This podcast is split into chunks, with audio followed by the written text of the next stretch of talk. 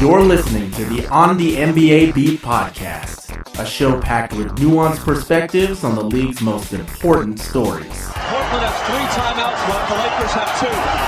Bryant to shot. LeBron James with no regard for human life. Jordan. Oh, a spectacular move by Michael Jordan. And now, your hosts, Lauren Lee Chen and the twins, Aaron and Joshua Fishman. Greetings, this is Aaron Fishman, back with another fun and enlightening team specific episode of On the NBA Beat.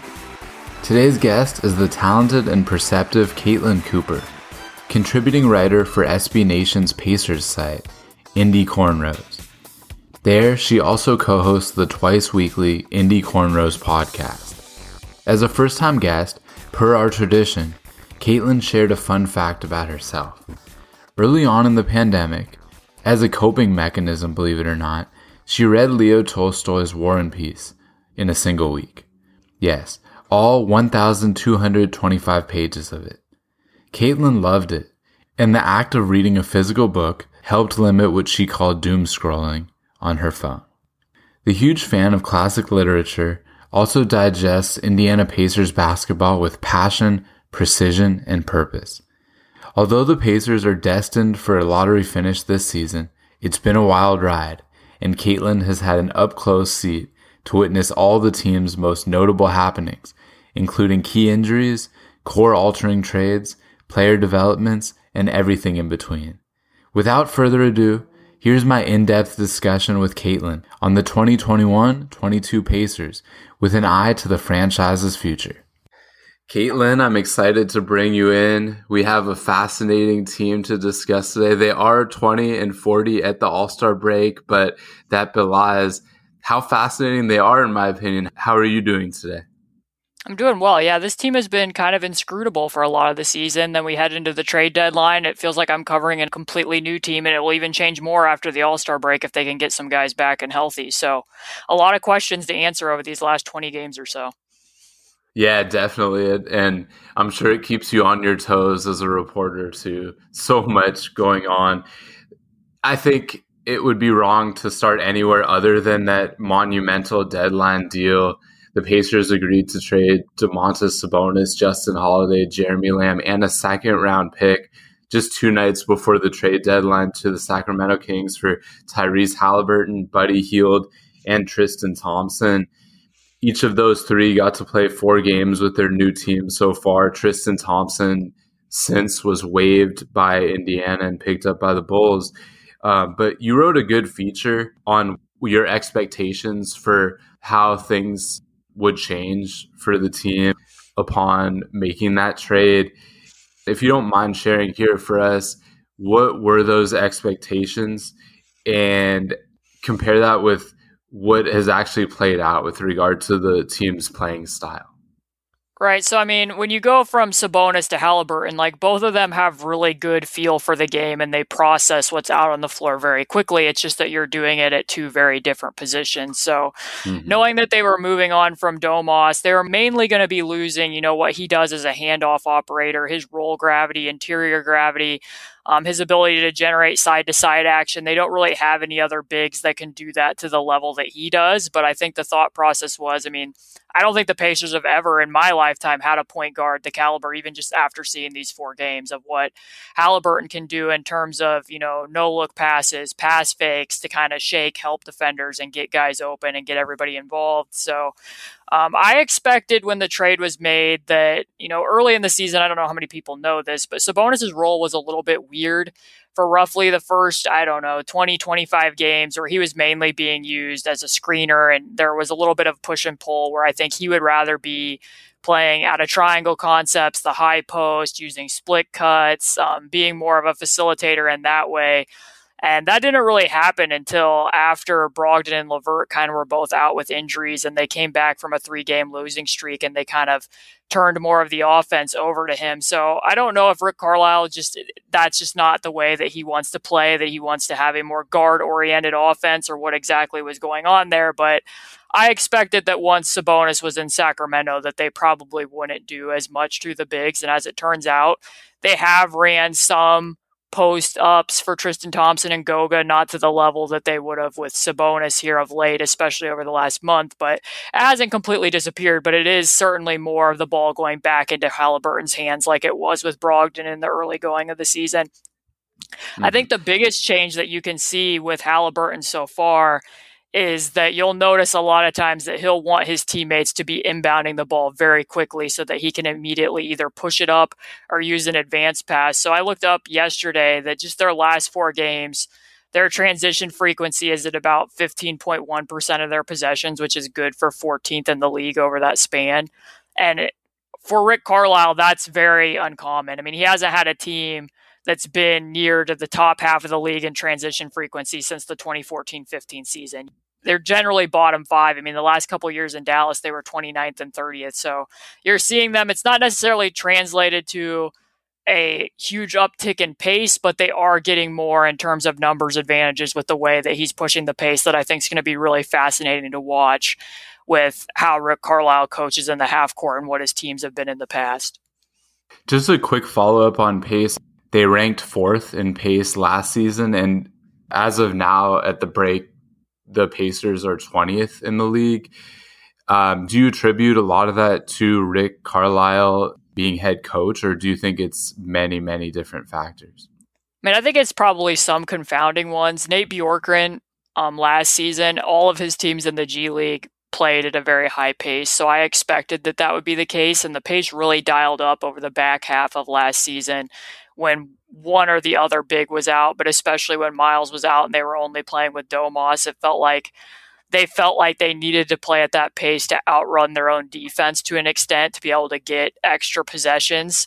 And I wasn't opposed if they kind of tamed some of that back, especially with two bigs in the lineup. Mm-hmm. But like you said, I think that Rick Carlisle, like early in the going, I wrote an article where you could, they went on a three game road trip where they played the Knicks, the Pistons, and the Hornets. And in those first two games in the fourth quarter, um, both teams started blitzing Brogdon and really amping up the pressure to either three quarter or full court. They struggled to get into offense, and part of the problem was if they generated a stop, you would see that Brogdon was looking over to the bench for play calls a lot. And sometimes you could even hear the bench through the broadcast, like telling guys to hold it and get into offense. And I felt like he really needed to let go of the reins. And in part, he did. When they got back from that road trip, they went to more of a random offense against the Pelicans and started playing quicker. Um, that hasn't been the case across all games, but I do think some of it is is Carlisle wanting to.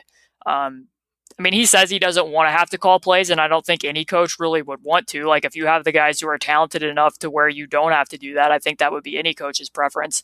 But you can still see him a lot from the sidelines showing hand signals to guys or calling out, you know, 77 or motioning for Spain, and then you'll see the point guard call that. So, that's what I think is going to be really, like I said before, really fascinating with Haliburton because it feels like, you know, from his past history at both Sacramento and Iowa State, where they kind of emphasize getting the ball in and getting it up the court, that, you know, he's said that he wants to turn more of that over to Haliburton and let him make those choices and those decisions. So definitely going to be monitoring what the transition frequency and the pace is like over these last 20.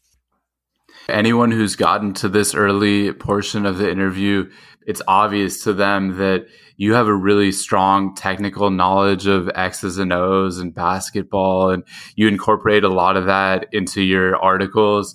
And I think that's what's made you so popular of a of a writer and analyst. And um, I hope that more people continue to discover your work.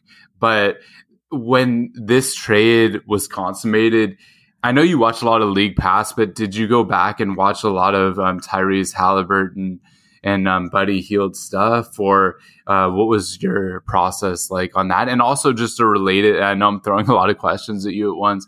On a related note, have you always seen the game of basketball like that, or was that something that you developed over time? Yeah, just that back end question. I mean, I grew up here in Indiana and I played myself, and my dad was also a coach for about a decade. So I was always in gym somewhere and kind of absorbed the game through that way where I had a certain degree of vocabulary. And once I had that, um, I watched NBA games with him when I was growing up and saw the game through the lens that he was doing it through. And I just constantly make an effort. I mean, I call it kind of continuing studies where there's, you know, certain podcasts out there like Basketball Immersion and others where coaches will talk. And I like to hear that and see where the game is going. Um, there's FIBA YouTube videos where they do clinics and I'll just watch those and hear what international coaches have to say about the game and just try to learn as much as I can in that respect. With regards to Buddy and Tyrese, um, as we know, the Pacers have done a lot of coaching searches the last two years. So, um, just yeah. as it pertains to Buddy, Dave Joerger was on their short list, or at least was reported to be by Adrian Wojnarowski, I think. So, I had watched a lot of that back in order to write a profile about how Sacramento had dialed up the pace and how that might work with the Pacers. But when it came to Tyrese, like I must admit that when that trade came through, that was not something I was expecting was going to be on the table for Sabonis. I more thought that, I mean, just based on things that I was hearing and what where reporting was going, that it sounded like Miles was going to be the big that was going to be moved, and that mm-hmm. they might still consider moving Sabonis. But my thought process was that wouldn't be something that would happen till the summer because you know what type of player he is. Sometimes teams might need a little bit more time to kind of prepare their roster for how they want to play with him. And I thought the Pacers might be a little bit more patient with him because he is a two-time All-Star, only 25 years old, making 18 million. And it had sounded like the Pacers weren't super interested in De'Aaron Fox, so that wasn't really something on my radar. And of course, when you know they're going to make somebody like Tyrese Haliburton available, on only the second year of his rookie deal. You do that every time. But that day when it came through, yes, I I, I tried. I I've seen Sacramento play this year, but I watched as much as I possibly could that afternoon, and then did not get any sleep trying to write that article so I could have turnaround and and notice how he was running pick and roll and what some of the improvement areas for him might need to be. That's really cool to have that insight into your process. And you mentioned that you were really surprised by the trade. So was Haliburton, and he wrote about that, admitting as much in a piece he wrote for the Players Tribune. It is just has has to be so exciting in Indiana that Tyrese Haliburton is now in town, just given his blinding potential, his youth.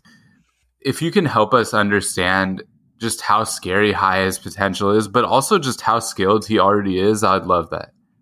Yeah, I mean, just in these four games, I think he's averaging 20 points and 11 assists and shooting 45% from three. So, just from the Pacers standpoint, like if people do read that article, like if you look at Malcolm Brogdon, who came over from Milwaukee, like when Brogdon arrived, he made it clear that he thought his best position was point guard and that he wanted more opportunities to do that. And I think he can run offense, but I think positionally, he's probably ideally more of a combo guard who can play off the ball. Um, just because you'll see in certain games this year that um, the technique, like teams want to weak him. So if it's a middle pick and roll, they're going to push him to the left because he still kind of struggles a bit with his release to get the ball and go left as a shooter.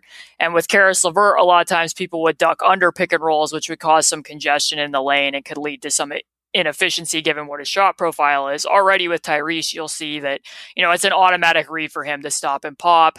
He can do self created threes against isolations, which just really wasn't necessarily an option for the Pacers at the degree and the level that he can do it and then just running the pick and roll in general like it's it's unfortunate and I, I touched on it that you know this is the type of point guard that could have really opened up some of the stuff Sabonis could do but that's the cost of doing business and now you look with Miles Turner or Isaiah Jackson and I think he's just going to make their jobs easier um, Miles has never really had this degree of space at the five, and certainly there'll be more space than what Sabonis had at the five with this arrangement. But I think that the skill that has stood out the most to me, in addition to how quickly he's getting the ball up the court and making an effort there, is just the way that he can freeze defenders. I mean, you don't notice it right away sometimes, even then when I've watched the games back and been like, oh, the reason Terry Taylor was just so open in the dunker spot is because he used a slight hand fake over to the corner and that defender jumped and then that was open. Or he'll look and transition to the opposite slot and then throw it to Isaiah Jackson on the roll. And, and he has a really nice fake little lob pass that'll throw that then it can even open up the lob even further. So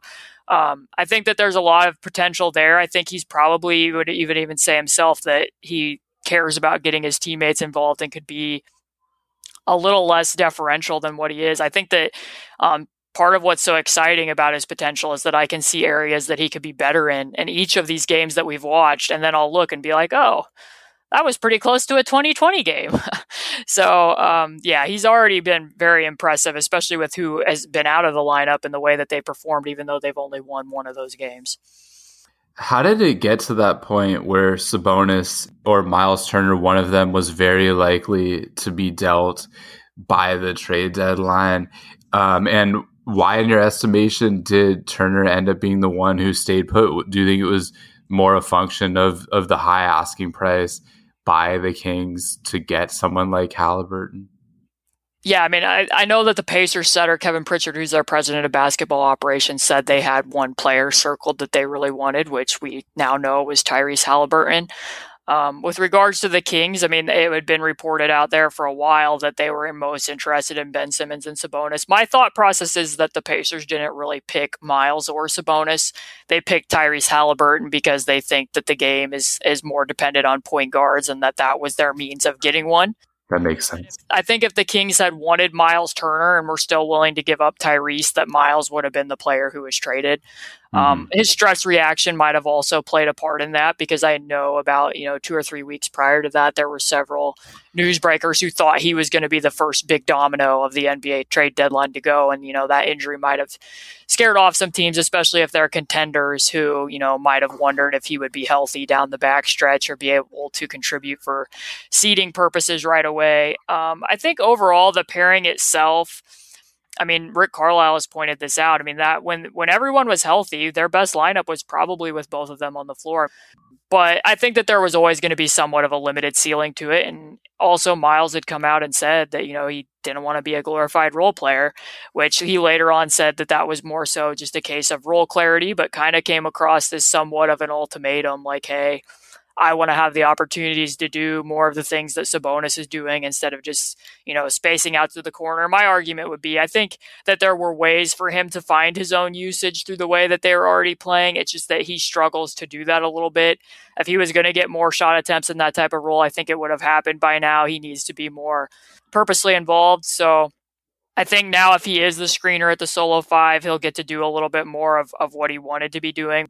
Um, when you have Sabonis on your team and the level that he can do that as, there wasn't really a compelling case to be tilting that toward Miles, especially since if Sabonis is playing off ball, you know, his defenders is going to roam off and make that even harder. So the arrangement that they had is the one that made sense. It's just, you know, defensively and the way the NBA is played now, um, I think that they were always going to have somewhat of a limited ceiling. I mean, they never actually got to see it when you look back. Um, a lot of talk is made about, you know, oh, Miles gets to play at solo five now, but he's done that. I mean, he does it every game in spurts. And the last three playoff series that they played, whether it was against the Heat in the bubble or the Celtics or the Cavs, like prior to Sabonis was coming off the bench. So he has had those opportunities. But point being is we never actually got to see the two of them in a playoff series together um, as starters. But I think that at a certain point in time, the team kind of realized that, like, hey, we'll never fully know what the group with Brogdon and Victor slash Caris and TJ Warren and Turner and Sabonis could have been, but we can't keep waiting forever for when they'll finally be healthy at the same time. Yeah, a lot of franchises get to that point where they just have to make a decision. If they haven't achieved their goals, a lot of times they'll decide to try something different. In preparing for this interview, I dug into the archives and I got a chance to read your piece on the Sabonis Turner pairing. It's actually from four plus years ago in November of 2017. They were both 21 years old at the time. I don't know if you remember writing this. You've written so many. I've written so many since. Turner Sabonis articles. it was a good one. Um, you had a lot of freeze frames that you included from recent games just to better illustrate your arguments. Yeah, I'd encourage people to check that out. But I want to talk more about the guard situation now. Malcolm Brogdon, some people would argue is a similar type player to Haliburton, but there are a lot of major differences. Um, and I think you referred to Haliburton as a 1.75.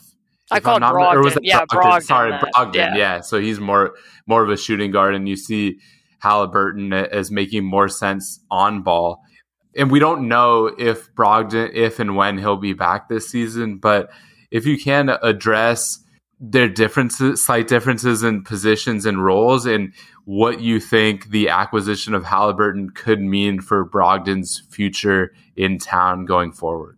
I mean, I think it goes back to a little bit what I said prior about the blitzing and the weaking. If you can move Brogdon off in those types of situations, Haliburton just gets off the ball so quickly if there's two there that allows defenses to get put into rotation better. He can stop and pop against a drop or against the under in a way that Brogdon isn't going to be as quick at doing.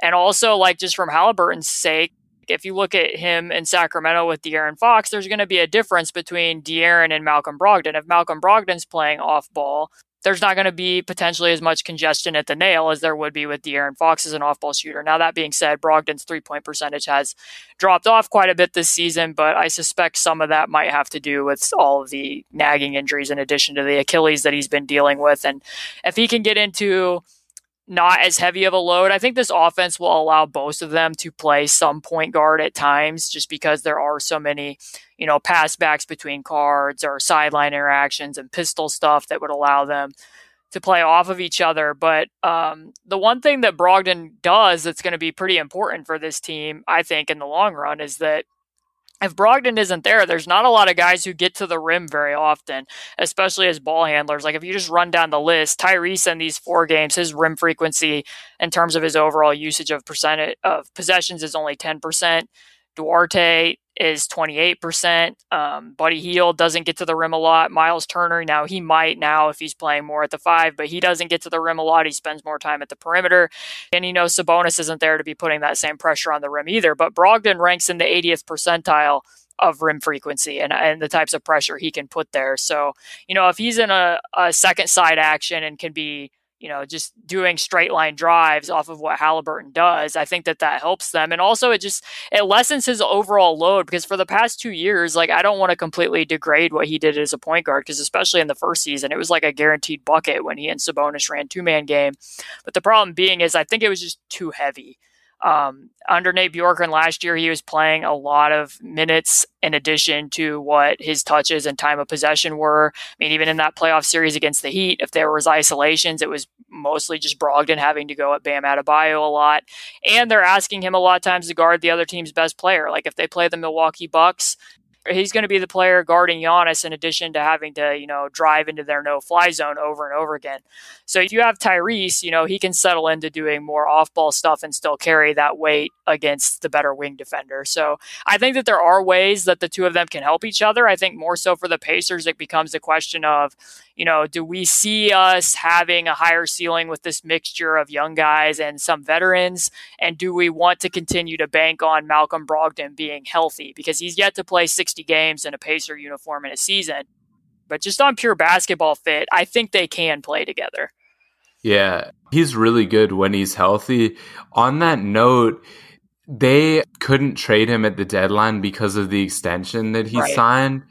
But do you think that seeing that pairing together, how it works with regard to what they want to do in the future, is one big incentive for getting Brogdon back healthy this season and seeing what they've got with that pairing? Yeah, I mean, it's been interesting to watch lately because I think two games earlier this week, he was actually upgraded to questionable, and now he's back to being out. I mean, he's been dealing with the Achilles soreness for a while and he played a game against the Lakers and he didn't I mean he played well but he didn't quite seem like he had the same degree of lift and then they put him on a 10-day like rehab regimen to try to to heal that or get it back to where he could more comfortably play games in a row instead of being in and out and then those 10 days elapsed and he still hasn't been back. So I mean you definitely want him to take his time because whether he's going to be on the team or not, you wouldn't want to risk him having an Achilles rupture because that's obviously going to damage his trade value. Plus, like you said, he's already signed to an extension.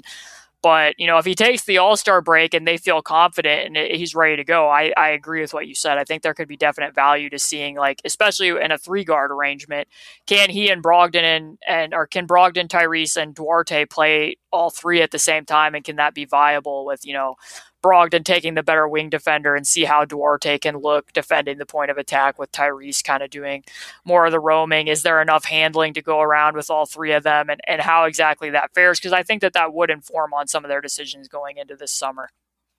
Yeah, it seems like the Pacers love the questionable tag for Brogdon. He's on my fantasy team, so I, have been acutely aware of it.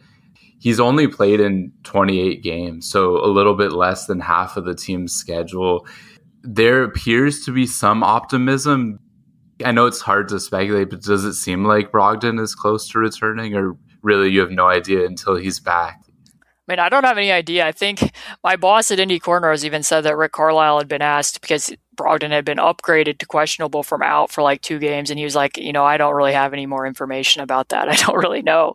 So it didn't even seem like Rick Carlisle completely knew what the timeline's going to be. I do know that they put him back as out for the this recent game that they played against the Wizards before the break. So um, hopefully they're going to have more information about that when they come back. I mean, it's the same situation with T.J. Warren.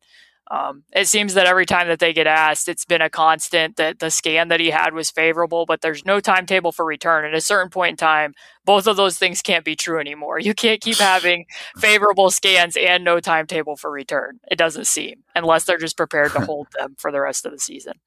No need to elaborate, but if you had to guess, do you think we'll see TJ Warren this season? I mean, it's so tough because he's in a contract year. So um, I guess that's up to him to decide if he thinks that it's going to be worth it for him to go out and show what he's doing. I mean, he's been playing some one on one. There's been some videos coming out of practice where he's done some of that. Um, I don't know if he's progressed to doing anything more than that in terms of contact or playing with, you know, three on three, five on five to this point in time. Um, it depends on what the pace. I mean, it, that's why I said there's so many different possibilities that the Pacers could use going into the summer because you know maybe they'll think, you know, we want to keep this mixture of veterans and we could give him like a short term, one year, two year, prove it deal, maybe with a team option and see how he handles it. But um, it's it's unfortunate that they haven't gotten to see the guy that played in the bubble and, and exploded the way that he did, getting to play at the four and extending his range and taking more shots off the dribble from three, and that never came into being. I mean, they did look good together as a group for the brief like three games that he played under Nate Bjorkgren, but I mean that's a whole nother talking point because he played four games from Nate Bjorkgren, and otherwise than that, he's kind of two coaching staffs behind. He's still from the Nate McMillan era. I mean, he's yet to do anything with Rick Carlisle, so there would have to even be an adjustment period there. So you kind of have to wonder what the diminishing returns there would be. Even though I do think, you know, overall if you could see Warren and Turner and Brogdon play with some of these guys and have a better sense of how good you think you might be able to be, I think that that would, you know, maybe shape what your thinking is at the at the draft. Yeah, and I, I think a discussion of Buddy Hield also deserves some time here. He's a very streaky shooter. I think that's an understatement. Even he has two more seasons left on his deal at an average of 19.5 million per year. I could argue that what we've seen in four games from him is possibly a microcosm of what we can expect him to provide in Indiana. Um, he had a 13 point performance in his second game as a pacer, in which he hit just one of 13 three point attempts but that immediately preceded a 36 point outburst that included eight treys and 14 of 20 shooting overall. Is that just what you expect from a guy like that? He's going to have huge nights. He's going to have terrible nights, and and um, you just take the good with the bad. Yeah, I mean, especially for a team like the Pacers, because I mean, it, it, seems looking on paper that they should have been a little bit better shooting the three than what they have been. And in reality, prior to this trade, they were, you know, bottom five, bottom 10 of the league in three point percentage. Um, there was even a game that they played in Phoenix recently where you could see Chris Paul look over at the Pacers bench and you could audibly hear it on the broadcast. He said, you know, they can't effing shoot. I saw that. Yeah, you could see most games where, you know, you have two or three defenders standing in the paint because they just didn't care about people who are outside the lane. So even when Buddy isn't making shots, I think you can already see early on that, you know, if he's the back screener in Spain or if he's one of the screeners in a double drag versus having, you know, Turner and Sabonis as both the screeners, that the tagger cares a little bit more about him out at the three point line than what would have been the case with both bigs on the floor. And that opens stuff up for other guys. Um, he's made some okay passes in pick and roll situations as well. So um, 17 shot attempts per game and 10 three point attempts seems like a really high volume. And I don't expect that to hold if they can get healthy moving forward. But at the same time, like they like to run a lot of veer. They like to re- bring shooters back to the ball. And without Justin Holiday, Buddy's kind of, you know, even right now, Chris Duarte is also out with a toe injury. So he's kind of the only movement shooter they have. And there's a lot of actions that Rick Carlisle likes to use that um, involves that. I think moving forward, some of his warts are going to be better hid in a bench role than what's been the case with the starters. But it's like they just don't have any wings right now. Their roster, you know, Tristan Thompson has now since been waived, but they got rid of Sabonis and they somehow like added more centers and a lot of guys who are young who are going to need minutes at the four and the five, and they're basically having to, you know, use Oshae Brissett as a makeshift three. Buddy Hield's having to play at the three. So, you know, not a lot of wing defense there until they can get, you know, Brogdon and TJ Warren back to kind of shift some people into their more natural roles. But I think just having him as a credible shooter, you just kind of have to plug your nose and deal with what some of his defense and his shot selection can be at times. I think Lance Stephenson's storybook return to the Pacers is the thing that I was most excited to ask you about. It's hard to remember sometimes that he's just 31 years old but he did spend the previous two and a half seasons entirely out of the NBA. COVID 19 protocols were his gateway back into the league. He appeared in six games for the incredibly shorthanded Hawks in December. Um, and then after that 10 day contract ended, Indiana scooped him up, and there have been 10 day contracts. And then a couple of weeks ago, he was signed for the remainder of the season it, it's just such an incredible story. In his first game back in Indiana and third game overall, he dropped 30 points on the Nets before recording 16 points, 14 assists. And I think he had four steals in that game too. The next game in Indiana, he's also averaging four assists per game. I'm listing a lot of stuff. I just want to demonstrate how solid he's been, an efficient shooter to how phenomenal has it been to experience this firsthand, this storybook return to the Pacers, a franchise he's just inextricably linked with?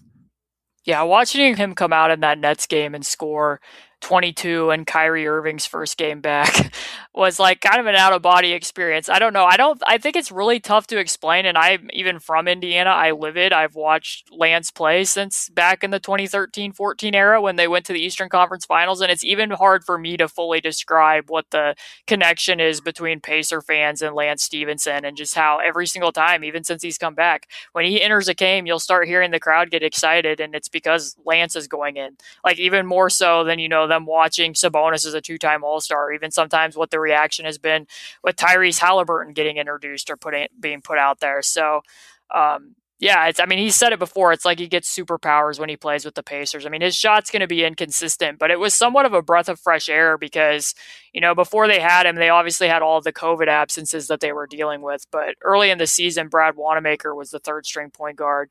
TJ McConnell goes and has surgery on his wrist, so he's been out for a long time. And Brad was really struggling to initiate offense. So they signed Keifer Sykes. They bring Lance Stephenson over. In addition, the kind of a contrast that Lance had to what Caris LeVert was doing is Caris LeVert, for as herky jerky and disorienting as he can be, he likes to go away from a lot of screens, and all of a sudden Lance is just playing, and he's using the screens for Sabonis, and he's actually making pocket passes that didn't exist for a huge portion of the season. And then, you know, he has like the 15 assist game against the Utah Jazz when Sabonis had 40, and the two of them had really good chemistry from the last time that he was here when Sabonis was still, you know, the backup center, and Lance would come off the bench, and you know, to see some of that re- rejuvenated was a fun little burst before Sabonis got traded as well. So, um, yeah, to answer your question, some of it's even sometimes hard for me to explain how exactly it happens, but it's it's been helpful for the Pacers even again, even though they haven't won games, just to have somebody else out there who can be a primary ball handler and run some pick and roll and get downhill has allowed some of these other guys just in, you know, developmental roles, whether it's Terry Taylor or, you know, whoever it may be, to still get some of those reps that I don't think necessarily would have been there if you were still using Brad Wanamaker as the third string point guard. Yeah, I can see how it'd be tough to explain or contextualize, but I mean, you did a good job at it. And it's something that I think has been an underrated development of this season where we've seen guys like that or Joe Johnson going back to the Celtics briefly or CJ Miles. There's just a, a long list of players who are out of the league that came back because of the protocols and had that opportunity. And Lance Stephenson is certainly making the most of it. Stay tuned. We'll be right back with more show.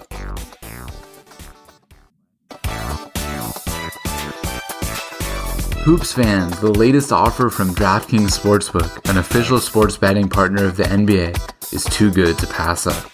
I'm talking between the legs 360 windmill good. New customers can bet just $1 on any team and get $150 in free bets if that team wins. It's that simple. If Sportsbook isn't available in your state yet, you can still take your shot at a big payday. Everyone can play for huge cash prizes with DraftKings daily fantasy basketball contests. DraftKings is giving all new customers a free shot at millions of dollars in total prizes with their first deposit. Download the DraftKings Sportsbook app now. Use promo code TBPN. Bet just $1 on any NBA team and get $150 in free bets if they win. That's promo code TBPN at DraftKings Sportsbook, an official sports betting partner of the NBA. 21 and over. Minimum age and location requirements vary by jurisdiction. See DraftKings.com slash sportsbook for full list of requirements and state-specific responsible gaming resources. Void where prohibited. Minimum $5 deposit. Gambling problem? Call 1-800-GAMBLER. In Tennessee, call or text the TN Red Line at 1-800-889-9789. In Connecticut, call 888-789-7777 or visit ccpg.org slash chat. In New York, call 877-8-HOPE-NY or text HOPE-NY 467-369. Hey, this is Dave Zirin, sports editor at The Nation magazine here on the NBA Beat.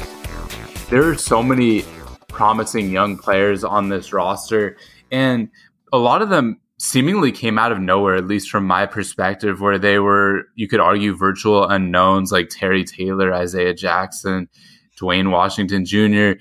Others like Chris Duarte, he was a lottery pick. He's been solid. Um, Jalen Smith was a lottery pick that they acquired from Phoenix, and he's had an underwhelming start to his career, but then again, he's shown real flashes with increased playing time. So just throwing out all those names to you, and then even Oshae Brissett was undrafted, Goga Bitadze, he's had limited playing time in his early career. Who are you most excited about? And what are the the biggest question marks regarding those players? And I know you could address all these guys in depth and detail, but just whatever you think is the most interesting and noteworthy to discuss. I mean, I think in general, when you look at that whole group, I mean, you run down the Pacers' recent draft history. TJ Leaf is playing in China now. They they moved Aaron Holiday to the Wizards, who is then since traded here in the last week to Phoenix, essentially for cash considerations. Goga has really struggled to get out on the court because of Turner and Sabonis being out there to now this year going to having, you know, Chris Duarte as a lottery pick who started a lot of games for them and looks like a gem to also having Isaiah Jackson who unfortunately keeps having some nagging issues with his ankle, but every time he steps on the court, you just his overall athleticism and his tools are just very tantalizing, even though he kind of seems like somewhat of a raw ball of clay to a certain extent still. But um, just everything that he's shown potential wise with his ability to catch lobs. Sometimes he has a pretty decent feel where passes need to go. And then defensively, um, his ability to switch out. I mean, he's still pretty underdeveloped in terms of like wanting to jump and, and getting fouls. And sometimes he plays too close to the ball on switches, but just his overall ground coverage. But they get those guys. And then they also have Duane Washington Jr. and Terry Taylor, who are on two way contracts. And it looks like a very exciting rookie class that really hasn't been the case for the Pacers and recent history. And like even just the other night when they played the Wizards, like you, are saying with Terry Taylor and Oshae Brissett, that's who they closed with at the four and the five. And Terry Taylor was playing the five, and he's six foot five, and he's just so strong. And both of them are very resourceful in a way that I think meshes pretty well with Tyrese Haliburton because they find openings in the defense. They find cracks. Oshae is a very instinctive, intuitive cutter where he does so without spoiling the spacing and also in a way that creates cut assists for other guys. They have their limitations. Um, Oshae can struggle with finishing, and on the defensive end, he can kind of struggle to hold his own on the perimeter and gives up size on the interior. But just the collection of them as a whole, I think that the franchise has to be pretty excited with where their young guys are, given that that really hasn't been a reality for them as late in terms of how they can mix and match. I mean, one of the problems that they will incur when they get back is, you know, Terry Taylor and Oshae and even Jalen and Goga have been getting minutes of late because Isaiah Jackson and Miles Turner have been out. And when they get back, and if TJ Warren does get back, it's kind of like, you know, where how are all these minutes at the four and the five spot going to be distributed amongst so many guys who have kind of shown potential? And that's kind of somewhat what the roster imbalance is, but also kind of a good problem to have. Yeah, yeah, that's what I was gonna say. Definitely a good problem to have when you have too much depth, and depth has been an issue um, because of all the injuries. Is that, uh, from your understanding, the primary reason why the team has been so dreadful defensively, or is there anything else that you think is important to understand with regard to the team's steep defensive decline this year? Yeah, here lately over the last four games, I think you can pinpoint a lot of it to somewhat of the transition defense and their uptick in turnover rate. Um, it seems like transition defense wise, they're having more problems if you look at cleaning the glass off of, you know, transition off of steals. So if they could cut back some of the turnovers, I think that would help.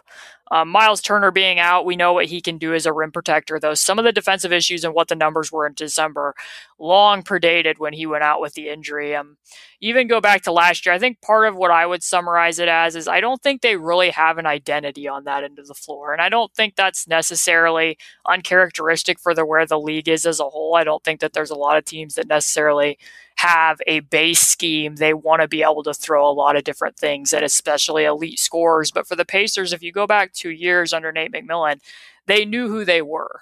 They were going to guard their positions. They were going to fight over or, you know, play drop coverage and play things straight up. And they were going to force turnovers, but as a product of their system, not the purpose. And then when Nate Bjorkgren came, he remade what was, you know, a top six defense kind of strangely into being this, you know, very overly aggressive system where they funneled everything to the rim. And I think that that created some issues for them in addition to just him wanting to be, you know, sensory overload with morphing between triangle and two and box and one and a lot of zone coverages that were very underbaked. But at the same time, when I look back at it, it's like, you know, that was kind of a mess, but I knew what they wanted to be. And this year, you mm-hmm. know, between balancing Miles and Sabonis, um, I think to the coaching staff's credit, they realized like, hey, Sabonis isn't Miles. We can't funnel all of this action to the rim when he's at solo five. So they started moving him at the level of the screen or jumping out above the level of the screen. And he showed some encouraging flashes doing that, but they didn't really necessarily always have the players out there. It's very hard to hedge and rotate and scramble with two bigs on the floor. And it felt like they were searching for better methods to accomplish that. And then a lot of times, like Miles would do some of that too, especially against a team like Brooklyn where you have a Kyrie Irving, a James Harden. But I think with him, you more want to play either at the level or in a drop. Goga, you want to play in a drop. Isaiah Jackson, you're going to do a lot of switching, and they've been doing a lot of experimentation with switching across all positions lately. And it just feels like they've never settled on exactly what they need to be. And while I do think that their overall shot profile that they're allowing to other teams has improved, they're not giving up quite as much at the rim, and more of that's um, being shifted to like short mid range, long mid range areas that you'd want to see. Teams are shooting the three very well against them, even though they're not uh, allowing quite as many threes as comparatively to most teams. I don't think they give up that many above the break. So there's some degree of luckiness there, but at the same time, um, the fouling has been an issue, and I think I think they ranked 27th in opponent free throw attempt rate. And I think some of that you can point to and just see as a product of, okay, you're trying to balance all these different realities and, and the scrambling is leading to more defending with hands than with feet. And I think that they do need to settle on going into next season exactly what type of defensive team they want to be because I don't think that, you know, they've really ever solved that. When they headed into the season, what Rick Carlisle said that he wanted to do for this team, his top two priorities were togetherness and defense. And you know, before they made these trades, I'm not sure that they really accomplished either one of those two outcomes. It's been illuminating talking with you in such great detail, granular detail, even um, about this Pacers team. I just have one more question for you. Much like Lance Stephenson, it's head coach Rick Carlisle's third stint with the Pacers, and it's his second time serving as head coach. So he's back to signed with the Pacers for four years and $29 million after coaching the Mavericks for 13 seasons, which of course included a championship. But in the 10 seasons since that title, Dallas never advanced past the first round, even though six of those were winning seasons. What's your read on what Rick Carlisle, now 62, brings to the table as head coach? Yeah, I mean, I think with him, it's somewhat been a little bit segmented, kind of like the team as a whole for this season. I mean, I think by comparison to Nate McMillan and Nate Bjorkgren, I've seen Rick Carlisle and his staff make more adjustments to how they played on both ends of the floor than what would have been the case a year ago, especially under Nate Bjorkgren, where some of it was more stubborn and they didn't try to move pieces around or adjust what they were doing defensively to kind of better suit the personnel. I think at the beginning part of the season, I was a little bit surprised because when I watched his teams play in Dallas, I never really perceived him to be a system coach. I felt like he more coached to the players that he had. And in the early going of the season, I think you could kind of see some push and pull between he and Caris, he and Sabonis, and even he and Miles Turner at times. And I'm not saying like combative or like relationship wise, but just in how they needed or wanted to play, and him more wanting to use some of what you know he was doing in Dallas in terms of you know playing five out and playing more contained and some of what more of the pace control you were seeing which was kind of opposite of what those other guys needed to do. And some of that surprised me a lot but I do give him credit over the last month or so. He did seem like he wanted to make some adjustments and it is going to be interesting to watch because I mean when the team got off to the start that wasn't really meeting expectations, I guess I would say, or what even those should have been. Because I mean, we also have to point out how many injuries and the COVID absences that he's had to deal with have been pretty um, unprecedented, as was also the case last year. But it's it's tough to completely uh, granulize it, but or make it more granular. But I think now he has more of the players that he needs to have to make that Maverick system work with the Pacers. Just having more shooting in general, I think, will make a difference. Not playing with two bigs. I never really had the impression from him last summer that it was really his preference to play with two bigs on the floor.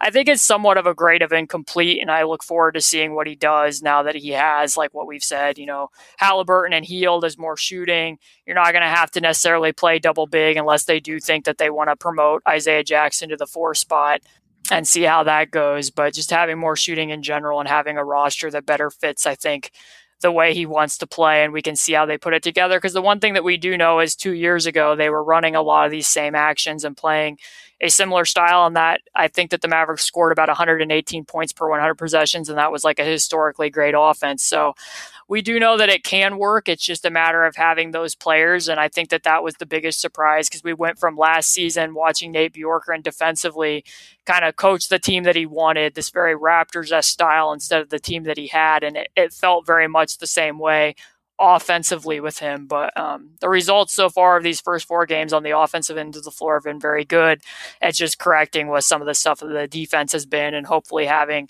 you know, more connectedness between the players than what we would have seen early on. And some of that might have just been carryover where, you know, you've run back the same general group long enough that there was somewhat of a stale quality that I think he had to deal with it as well. But I mean, this season as a whole, just to summarize, has been very hard for me to um, mm-hmm. generally analyze to to pick apart what exactly has been going on for the team and know what direction they're headed in. And even right now, they have a lot of possibilities and a lot of options with the draft capital that they've gained and having young players who are exciting and you know some veterans they can bring back. But I still don't entirely know um, how competitive they're hoping to be if they see this as a soft rebuild or what they'll do. And that's why for a team with a losing record, you know, these games should still be, you know, informative and exciting to watch as the season wraps up. Yeah, Haliburton also referred to it as a soft rebuild, and he expressed optimism with where the franchise is going um, when he was on ESPN within a week of the trade. Personally, I'm really curious to see what the front office does moving forward and how the core players, especially if they stay healthy and the coaching staff can execute that vision. The last playoff series win, as you well know, came eight years ago when Paul George, David West, and a 23 year old named Lance Stephenson took the Pacers to the Eastern Conference Finals, where they fell to the Miami Heat in six games. So it's been a while, and I, I think I think the people deserve more more Caitlin Cooper features from deep into the postseason. Does that sound like a plan?